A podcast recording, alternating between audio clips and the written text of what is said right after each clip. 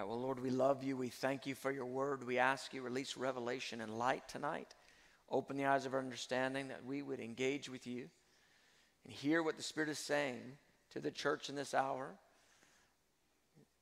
Cause our hearts to agree with your heart as it relates to the Jewish people, as it relates to Abraham's offspring, to, to the nation that you promised Abraham. God, do that tonight. Help us to understand the way you think and feel. And let me speak with clarity as an oracle, I ask. Hold my hand. In Jesus' name, amen.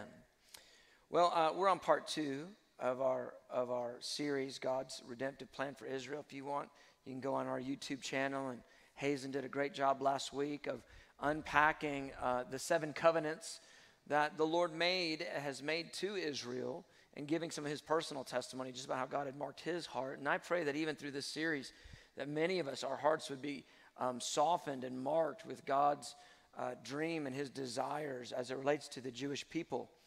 And so tonight, I'm going to turn our attention to um, the, the New Testament. I'm going to look at what Paul unpacked for the church at Rome as it relates to Israel, as it relates to, to the Jews. And um, the context of Paul's writing of the book of Romans is super important because um, when you understand the context, then you understand why he says the things he says in the detail that he says them when he's talking to the church at Rome, specifically when he's talking about uh, Israel and God's redemptive plan. And probably Romans 9, 10, and 11, those are probably the three most dense chapters uh, in the New Testament that explains God's redemptive purposes for Israel. And so I would strongly encourage you, um, if you want to get understanding on what God thinks and feels about Jews and the Jewish people and their um, the the uh, plans that He has for them, the purposes that He has, and their, the salvation that he wants to bring to them.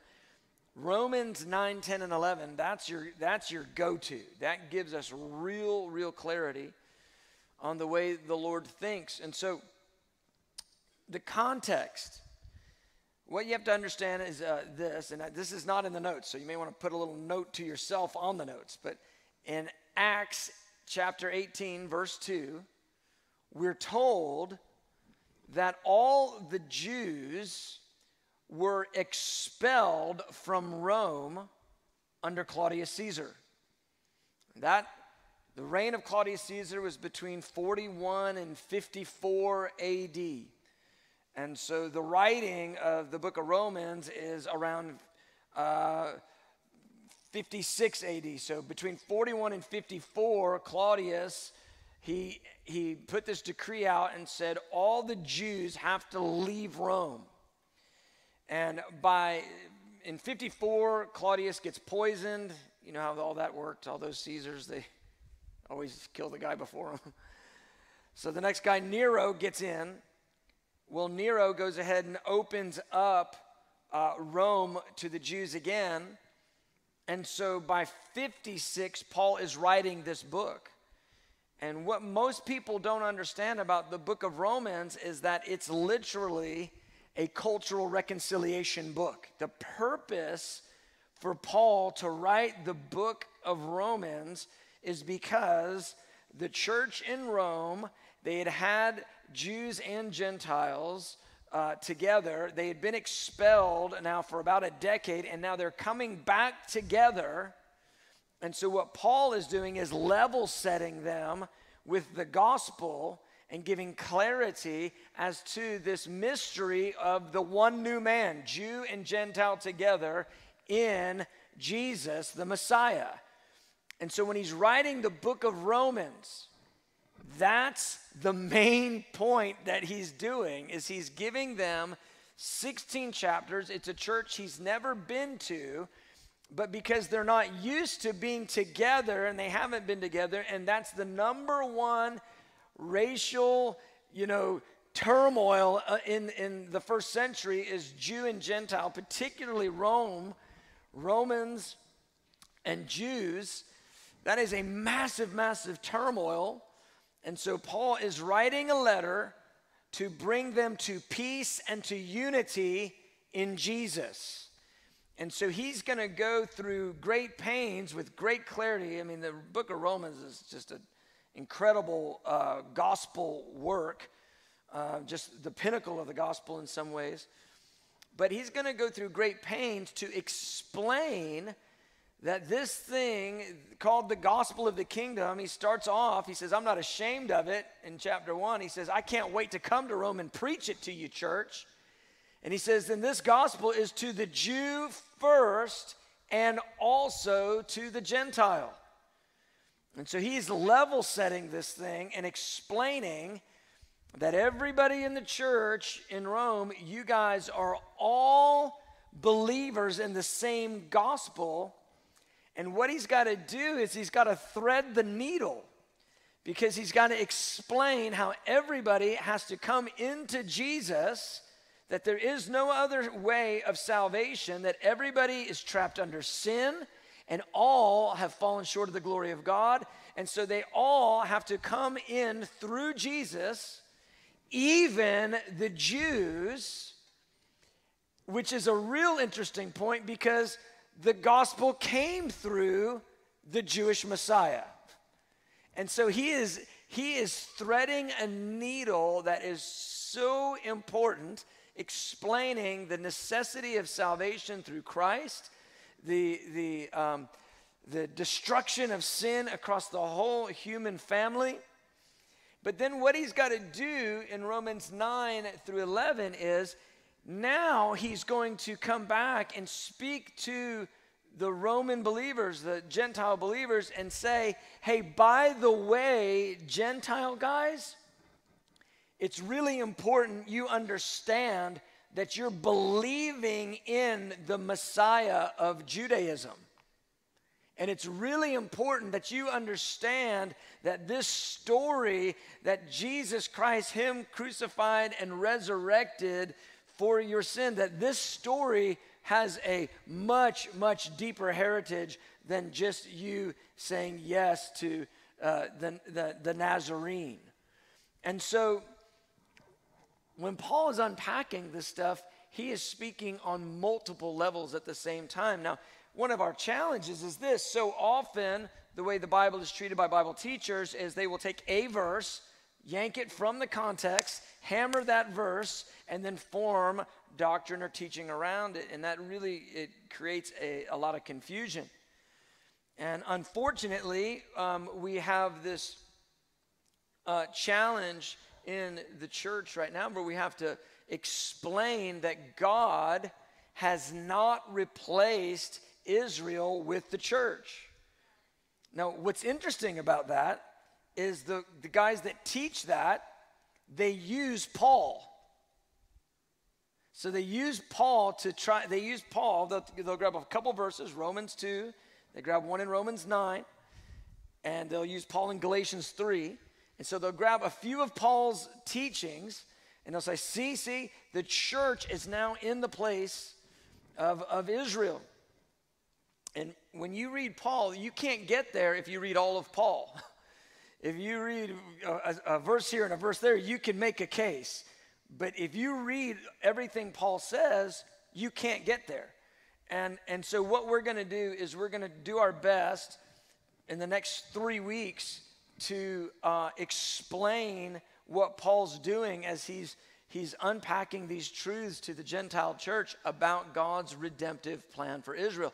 And that's, that's what we predominantly, Gentile believers, that's all of us who don't have a Jewish heritage, this is the, the message to us that we need to understand about Jews and about Israel. So I think this Romans 9 through 11 are incredibly important chapters for the church in this hour. Um, it's where Paul lays out God's redemptive purposes. As I've said, he makes it uber super clear that the church has not replaced Israel. Um, he discusses the, with uh, the difficult tension that the Jews are beloved for a number of reasons, yet they are enemies of the gospel. And he's having to weave together this tension in a really challenging way because he's calling the church to, to um, embrace and understand the position of Jews that are not following Messiah. He's calling them to the Gentile believers to unity with Jews that are following Messiah. And then he's having to distinguish between the two and God's historic covenantal promises. So it's a really difficult task that he's speaking on many levels. So, there in your notes under C, in Roman numeral 1, still in my introduction. When you read chapter 9, Paul starts off and expresses his grief that Israel, that the Jews by and large have not accepted their Messiah. And then, so what he's going to do is he's going to detail why they're important in God's redemptive plan. And that's what we're going to go through tonight. I'm going to go through that in detail. And, um, and then he explains that there is a sovereign purpose and plan that is still intact so this is after the cross, after the resurrection, Paul writing in the New Testament, and he's explaining in detail that the plan, the sovereign purpose of God for Israel is still intact. That's what he does in chapter 9. In chapter 10, he starts off and he says, he goes, Jewish people are zealous for God. The problem is they don't have the spirit of revelation on them about who their Messiah is. And so they're still trying to be justified by the law, and they need to experience the justification that comes through grace. And then he explains in Romans 10 that they've actually got to confess Jesus as Lord. Now, that phrase, Jesus is Lord, it's, it's more than just Jesus is the boss. It's, it's Isaiah 45. It's Jesus is Yahweh. That's actually what it is. He's actually declaring Jesus is God in the flesh. He says they've got to come to grips with Yahweh has come to us. It's Emmanuel, it's God with us, and the Jews have to embrace this. It, Romans 10, that great salvation chapter, contextually is about how the Jews have to receive Jesus. I know we apply it for the gospel in, you know, going to the nations and everything, but that is not the context. Romans 10, Paul starts off talking about how Jews are zealous, but they don't have knowledge, they don't have revelation. And then he goes through and explains how they can come to revelation. He goes, How will they believe if there's not a preacher? And how, how can they hear the word unless someone declares it to them? And, and so he, he's, he, he's describing that this is how we've got to declare the word of the Lord. And then they've got to mix their zeal with faith in Jesus. And that's how you get born again, that's how you're saved. Well, Romans 11 Romans 11, man. If you if honestly, if you could just get clear on Romans 11, it would settle so much as it relates to understanding God's plan for, for Israel. Romans 11 is fantastic. Um, he explains God's unfolding plan to bring Israel to full salvation. There's four key parts that he's, he unpacks in there. We'll cover those in, in the next uh, two weeks not tonight, but the next two weeks. And uh, in Romans 11, he gives a stern warning to Gentiles not to get puffed up and arrogant against Jews, but to realize that God's plans are still intact for them. And so I'm, man, I am always really leery when I hear uh, Christians start saying negative things about Jews on a variety of levels. Now, listen, everybody always goes, so what about national Israel? What about that? Do you, do you agree with this, that, and the other that we see in the headlines? I, am not specifically, when I'm saying we've got to stand with the Jewish people, I'm not specifically saying we've got to stand with every decision the government of Israel makes. They are, you know, unbelievers. They're, they're not following Jesus. They're going to make bad decisions, just like the government of every nation, just like the government of our nation. But it's interesting to me. I can post about any nation. I can put anything out there about any nation. But as soon as I say something about Israel, but what about their government? I mean, it is wild, this uh, negative response that comes as soon as I say something about Israel. That should cause your antenna to go up. That should make you wonder where is that vitriol coming from? where, where is this angst and this animosity coming from? And obviously, what we know is that Antichrist, when he arises at the end of the age, he is going to have a really, really specific set of plans in place. And one of them is going to be to destroy Israel. Well, historically, we've seen that. We've seen Antichrist type leaders arise and try to destroy Israel. Well, that's not done with. We are going to see that at the end of the age in a way that, it, I mean, it's going to make all the other ones look like they were in the minor leagues.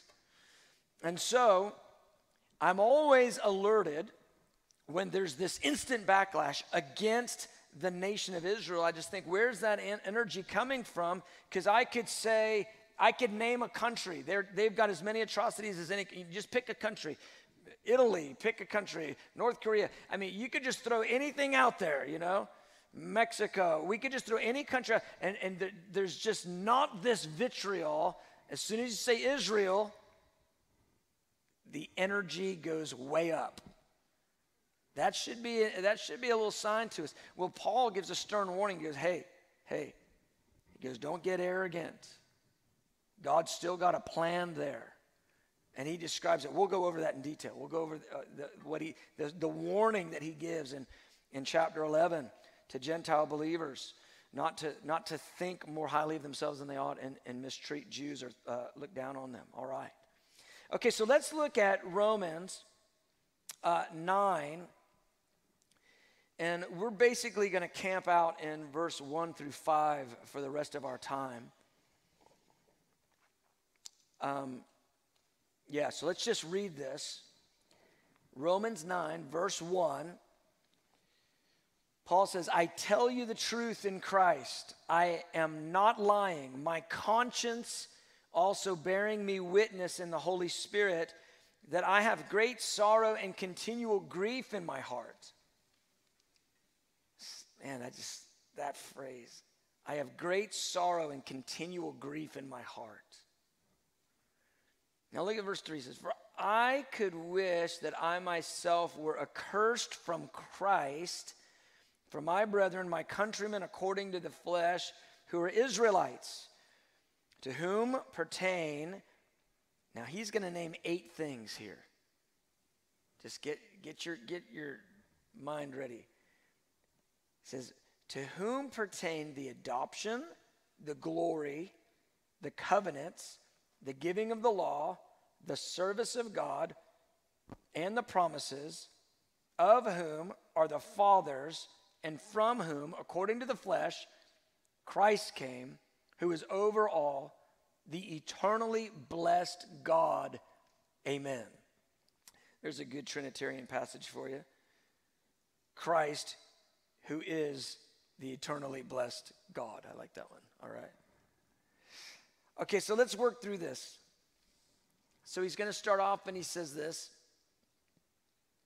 I have continual sorrow and pain. And he's saying over the fact, he goes, I have grief in my heart. That, that phrase, I have great sorrow and continual grief in my heart because I am not lying about this. My conscience is a witness. Because This is what's going on inside of me right now. And he says the reason he has that is he's pointing to the fact that, that Israel has not followed their Messiah. Now, just think that through for a second. I mean, can you just put yourself in his shoes? He's like, I'm a Jew of the Jews. I'm a Pharisee according to the law. I mean, he goes, I, I, everything I know is, is Jewishness and Judaism. I, I, know, I know that's my whole lineage. And, and the hope of Israel is that Messiah would come, the Savior of the world would come. And here he is on the other side of his Damascus Road encounter, having been shocked with the truth, that Jesus is the Messiah of Judaism. And he was killing Christians, killing believers in the Messiah that Paul was looking for. Now, can you, I mean, just just get in the mind of the, the shock of the Damascus Road encounter and what's going on in the Apostle Paul. And then the Lord shocks him further and goes, And guess where I'm going to send you, uh, Jew of Jews? I'm going to send you to Gentiles, even. I mean, Paul is getting his mind blown on the road to Damascus, 10 levels deep. But what never leaves him is his deep desire for the Jewish people to know their Messiah. And so there he is, and he's writing the, the church at Rome. Again, he's never been there. He's trying to give them a picture of what, it, what it's supposed to look like. And he's saying, he goes, I am burdened.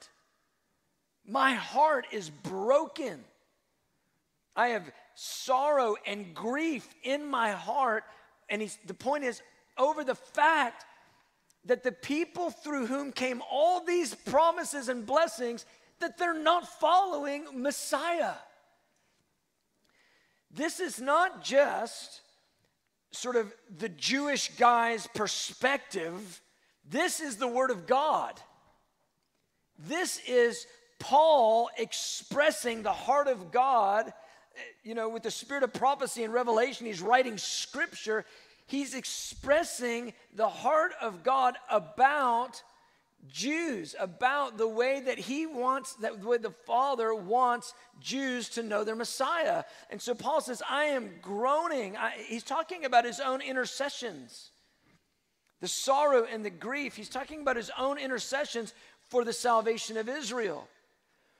And he says, This is, this is so intense in me. Now just think this through. I, I can't even I, I, I, don't even think I could say this about anyone. I mean, maybe my wife and my children, maybe.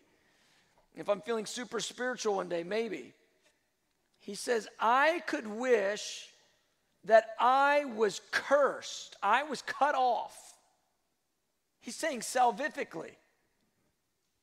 He goes, What's, this is so intense in me, I could wish that I would be cut off for them that they would be saved. In other words, he's saying, I would trade my salvation for the salvation of the nation, if, if, if it could be a thing.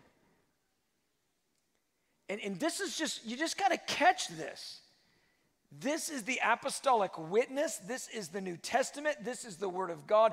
This is the expression of the heart of God, the Lord showing us how serious He is about the salvation of Israel. But we've got passage after passage after passage in the Old Testament that says it. But for this to say it this way in the New Testament, I mean, it is like really, really intense. This should cause all of our ears to perk up and our antennas to go up.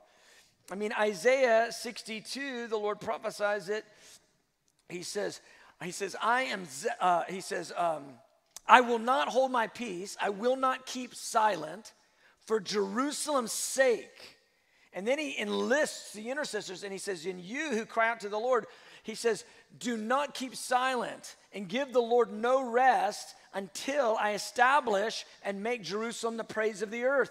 He makes it really, really clear that he's going to enlist a prayer movement across the nations for Israel's salvation because he says, I am not going to shut up about this. That's what he says through Isaiah in Isaiah 62. Through Zechariah, he says, I am zealous for Zion with great zeal. In Zechariah 2 and in Zechariah 8. In Zechariah 2, that verse that says, You're the apple of my eye, that is a verse spoken specifically to Israel. Now, I know we appropriate that to the church, but he's saying that to Israel. And so when you read Romans 9, and you get around what Paul is saying right there, it, I mean, it's without controversy that God is burdened deeply, that we see the apostle is giving the emotions of God. He's not just speaking on his own behalf. That's the word of, of God. That's Romans 9 1 through 3. This is the way God thinks and feels about Israel. This, the, the point of this being in there is so that our hearts would resonate with it as well. Amen. So, verse 4, I don't love where that, chap, where that verse break is, but so verse 3 says, I could wish I myself were cursed from Christ for my brethren, my countrymen, according to the flesh, who are Israelites. And then he's going to give us all these points to whom pertain, or who, who, these things all come from them, is the idea. To whom pertain the adoption, the glory, the covenants, the giving of the law, the service of God, the promises, of whom are the fathers, and from whom, according to the flesh, Christ came. So, what Paul's doing now is verse 1 through 3, he says, They are extremely precious to God, and I'm aching for their salvation in ways that it's hard for me to express. And now I'm going to tell you eight reasons why they're so precious to God and why they're so precious to me, and by extension, why they should be so precious to you. So here he goes. Let's look at them. First, the adoption. I'm in B under Roman numeral 2. And what I've done with each one of these areas that Paul specifically lists is I've given you two or three or five Bible verses that you can see how, through the, the biblical narrative, these points are all elucidated as it relates to Israel, to, to the Jewish people. How they're, they're, they all point to them and they're from them. So, firstly, the adoption. Now, we love the verses that talk about being adopted by God, don't we? We love the Father heart message. We love that He put His Spirit in our hearts, crying out, Abba, Father. We, we love that. We love those messages. And why not? Because, man, we're children of God. Like, we know His love as a Father. That's beautiful, it's powerful. But what Paul is saying is, remember, he goes, Remember all that stuff I said in Romans 8 about how he puts the spirit of his son in your heart, crying out, Abba, Father? Remember that? Romans 8, one, one chapter earlier? He goes, Yeah, that whole adoption idea, that was first to the Jews. like, like you can't cut Paul up and just take him one bite over here and then it just doesn't apply. No, he goes, That adoption that I just laid out for you, that's, it pertains to them. It's from them, it's of them. And, um, and, and I, I, just, you know, the, the, zeal of the Father over Israel is intense. I put it in your, in your uh, notes there, Exodus 4.22. So Exodus 4.22, that probably doesn't ring a bell. It's not a passage that's quoted often. But it's God saying to Pharaoh, he goes, hey, hey, You've enslaved my firstborn son. Israel is my son. And the, and the father, it's, I can feel like the, the zeal and the, the, the, the strength of the father coming to protect his children. He goes, Hey, I'm telling you right now, let my, let my son come and worship me. And he goes, I've already dropped nine plagues on you. I'm about to drop number 10. If you don't let my firstborn son go, it's going to cost you your firstborn son. Paul says that's the adoption. That's the adoption. It pertains to Israel first. So intense. The zeal of God over them, his father heart over them, the tenderness of his heart over them. Because that pertains to Israel first. All right, secondly, the glory. We, th- we throw that word around a lot. Oh man, I felt the glory. I, I appreciate that. Uh, I like feeling the glory. I like, yes, the glory. Paul says the glory pertains to them. And what's he talking about? He's talking about this that in the history of the entire world, ever, there's never been a people that God said, I will dwell in your midst my glory will dwell among you. And I think we, we kind of just, I don't know, it just gets cliche to us. But I mean, think this through. He calls Israel out of Egypt, sets them up, comes with his glory on Sinai, gives Moses all the plans for the tabernacle. Why? So God can physically, visibly dwell in the midst of the nation in manifest glory. Like, what? What are we talking about? I'm saying, like, imagine. Imagine Washington, D.C., the Capitol building has got a pillar of fire shooting up to the heavens, and that the entire region is covered with a cloud, a glory cloud that's a fiery glory cloud uh, you know, at night and by day. I mean, a fiery glory, glory cloud uh, by day and a pillar of fire by night. They don't need any electricity because you have a glory cloud lighting up the entire DC region. That's Israel. That's what Paul is pointing to. He goes, the glory pertains to God dwelling in their midst. No other nation has ever had that experience. And I think that what we do is we get used to the biblical story and we just kind of go, oh, yeah, cloud by day, fire by night. And we do not understand how significant that is that God would choose this guy named Abram, rename him, you know, he's from Ur the Chaldeans, he's over in Iraq, rename him Abraham, make a covenant with him, cause a nation to come forth from him, Abram, Isaac, Jacob. And then when he when he brings them forth, that he's now gl- glory dwelling in their midst. Well, the biblical promise isn't that it was just for them. The biblical promise is that it's going to happen again, that when Jesus returns, he says, I will be the glory in their midst. And in fact, he says there will be a wall of glory fire that surrounds Jerusalem. That will be fun. I know you guys like to visit different places on, on you know vacations or whatever.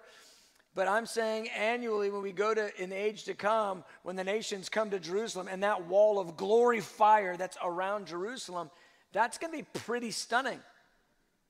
I don't think they'll be charging admission, but I mean, it's going to be pretty shocking. That's going to be a sight to see. Well, he's, he's the glory in their midst in the Old Testament, and he's going to be the glory in their midst in the age to come.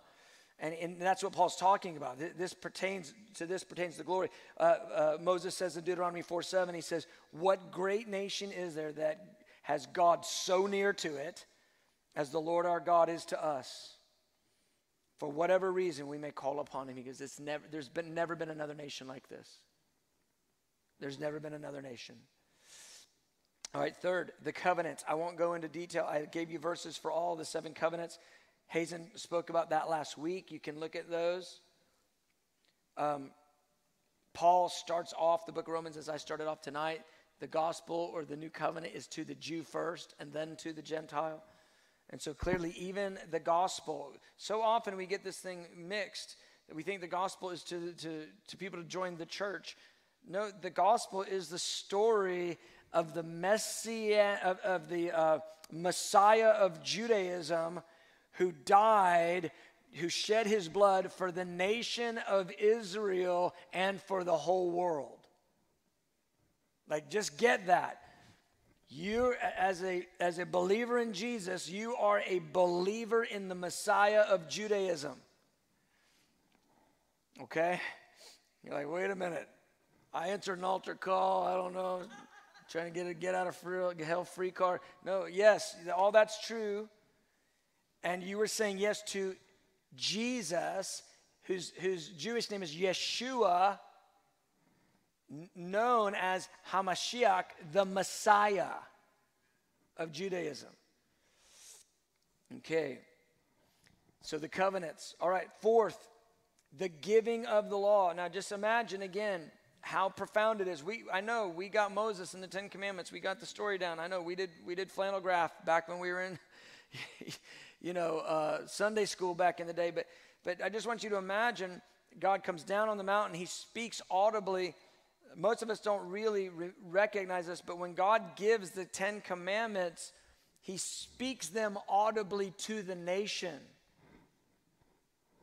2.2 million people gathered around Sinai, all engulfed in glory and fire, and the Lord speaks the Ten Commandments audibly so all the people actually hear the voice of the Lord with their own ears.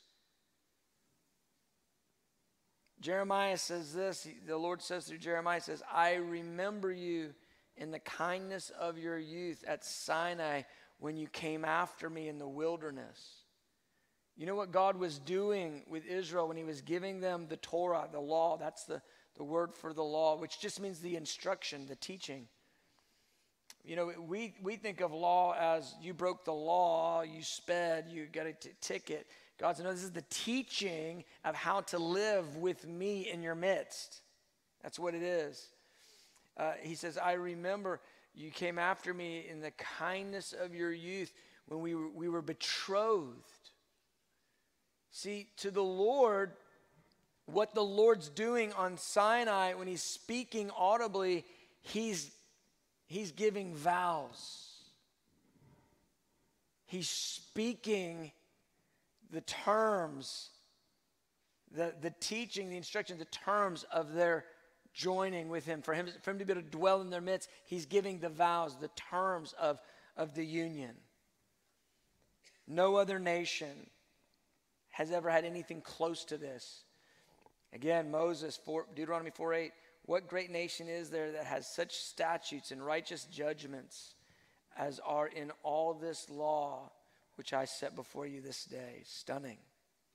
All right, number five, the temple service. The New King James just says the service, the New American Standard says the temple service, New International says the temple service. Why is that important? Well, God literally comes down and tells them this is how we are to interface. This is how we are to flow back and forth in love. He doesn't do that with every nation, He just does it with the one nation. You know, people are, are fond of identifying, you know, the prophetic promises and God's specific interaction with their nation or their city. But the only one we have in the Bible that's recorded where God specifically says, I am covenanting with you, I am dwelling with you, I am, I am in your midst, I am, I am vowing to you and giving you the instruction to flow and back and forth in love with me. That's only Israel. And so he goes, Now here's the, the service. And that temple service, it's the worship and the sacrifices. It's the night and day worship and prayer and the, and the animal sacrifices that make up the entire temple system. He didn't entrust that to anyone else, he entrusts that to Israel. And Paul, under the new covenant after the cross, is identifying that as important. That's what you got to catch. Paul is saying it's important that it was entrusted to them. It's important that the Torah, that the temple service, that the glory, that all these things were entrusted to them. We have to honor God's election of that nation. That's what he's saying. Six, the promises. And this is usually where it starts getting intense for people because now, it's, now we're going to talk about God's covenant promises as it relates to yes, Messiah would come, which will be number, it'll be the, the seventh one. But uh, it's, it's not just Messiah, it's the salvation of the nation, and that all the nations will be blessed through this man, Abraham. But it's also, he literally promised them land. God, now just catch this. God, in, in the promises he gave to Abraham, he said, I'm giving you this much land and through your seed, all the nations of the earth will be blessed. I'll make a great nation out of you. Here's what we want to do, or what people want to do. We don't want to do it. What people want to do is they go, I just love the promise that God gave to Abraham. By faith, he accepted it, and I'm an heir according to the promise that God made to Abraham, and I'm an heir of salvation because of that. And I say yes and amen. And then they go, but that whole land promise, that's all revoked. But you cannot take the promise that God gave to Abraham for land and separate it from the promise that God gave that he would have a seed. Those promises go together. When, the, when Paul identifies it in Galatians, he said, God preached the gospel to Abraham beforehand that through him and his seed, all the nations of the earth would be blessed or redeemed, is the idea. That gospel that was preached to Abraham included the land promises. And Paul, right here in Romans 9, is holding that up and saying these promises are why we esteem this nation. And in Paul's mind, he understands these promises are eternal promises. He understands the Abrahamic covenant was a covenant that was unilateral. God makes the covenant, He puts Abraham to sleep. He says, I've chosen you. It's interesting thing about God, He actually thinks He gets to pick.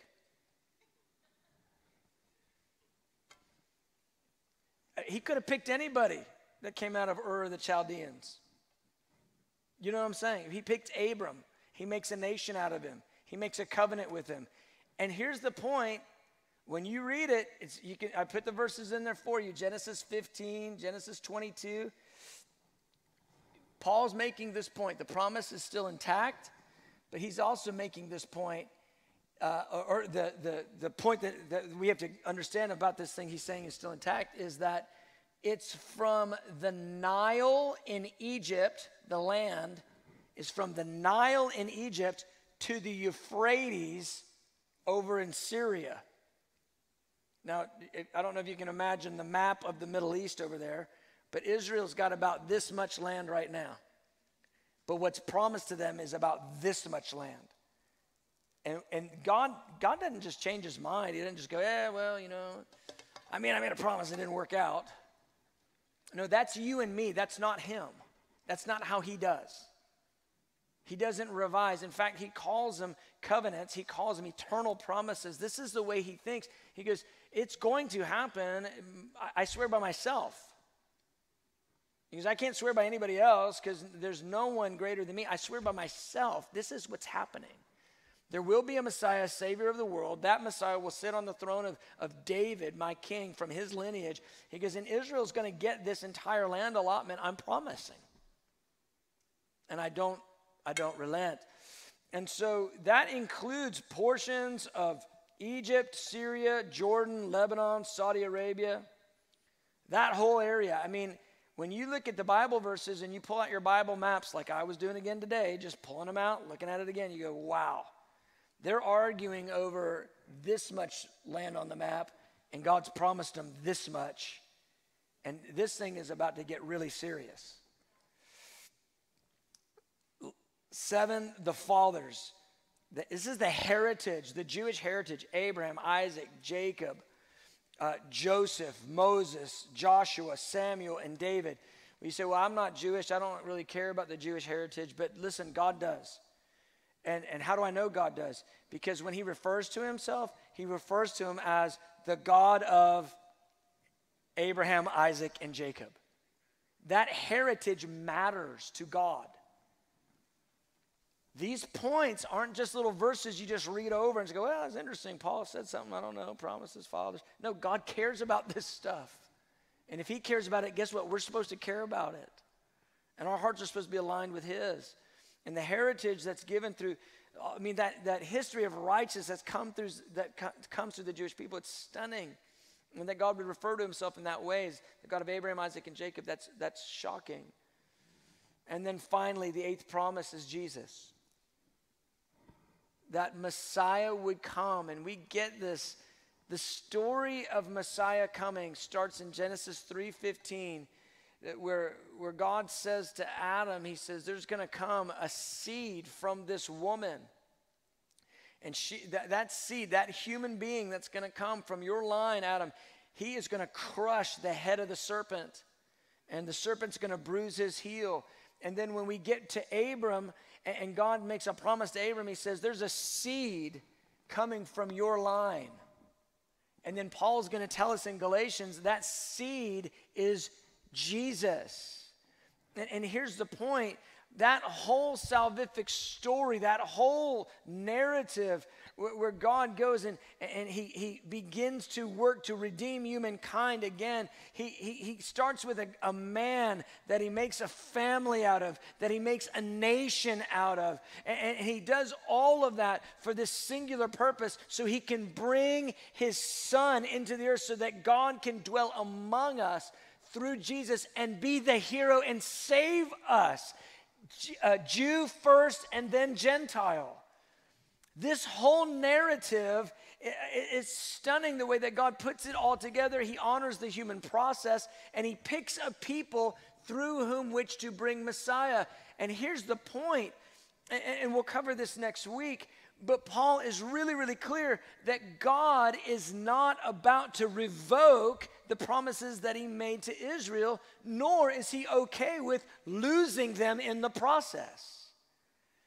And so he is extremely zealous for the Jews to come to salvation. And so, what we see in Romans 10 is that they have to receive Jesus, they have to confess him uh, as, as God, and then in Romans 11, Paul unpacks this thing. He says, Oh, the ways of God, oh, the mysteries of God. They're, they're shocking, they're stunning to understand. And he unpacks this thing in Romans 11 where he describes how God is going to see to it that every Jew that's living on the planet at the end of the age is ultimately going to come to salvation in their Messiah. And I'm going to end right there on that cliffhanger. Yes. You can come back next week for that. So let's pray. Let's just stand.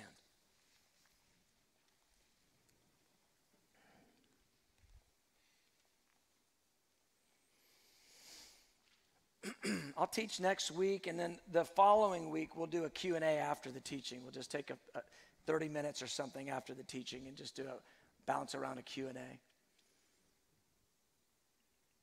Become Holy Spirit right now, I'm asking as we've looked at the unique points that are elucidated through Paul's writing, why Israel is precious and important to you. Lord, I pray, even right now, as our hearts are, are trying to comprehend what this means, what, why is this important, that you would, you would lift blinders off our own eyes. Even as blindness in part is on the Jews, I pray for the blindness that's on Gentiles regarding your purposes to be lifted. And God, that we would fully understand your desires for your people, Israel. So, even in our hearts where uh, anti Semitism has gained root, even through well meaning, godly uh, men and women who, who've taught the word, but with error in it. I'm asking you, God, to, to uh, release light and revelation and truth that we would not um, be deceived regarding your plans for Israel. So we thank you, God. And I just, I just want to give you a moment I know these things, some of these truths, it's like, okay, it's, that's new, it's a new sound. I, haven't understood why Israel is important. I, I, I, didn't, I wasn't clear. And so it's a new sound. And, and so I would just say, like, where there's dullness on your soul, ask the Lord, even right now, just say, Lord, Lord, sharpen my heart, open my, the eyes of my heart as it relates to your plan for Israel. And, and if there's any version of anti Semitism, where you've just been crass or negative toward the Jewish people, um, just ask the Lord to forgive you. And that you'd see uh, the way He sees. God is not afraid of rebuking Israel in their sin. We see it all through the Old Testament. But at the same time, He is one who honors His word. And He is not casting off his people. The New Testament is really clear about that. Paul's very clear about that. So allow, let's just allow the Holy Spirit one more moment. Just allow him to convict any area And just if, if there's been any version of anti Semitism that's negative attitude or crass attitude towards Israel getting in your heart, just ask the Lord to forgive you and to give you revelation about his heart and his desires. So, Lord, thank you for that. We love you. Continue to speak to us about this most important subject and these most important people.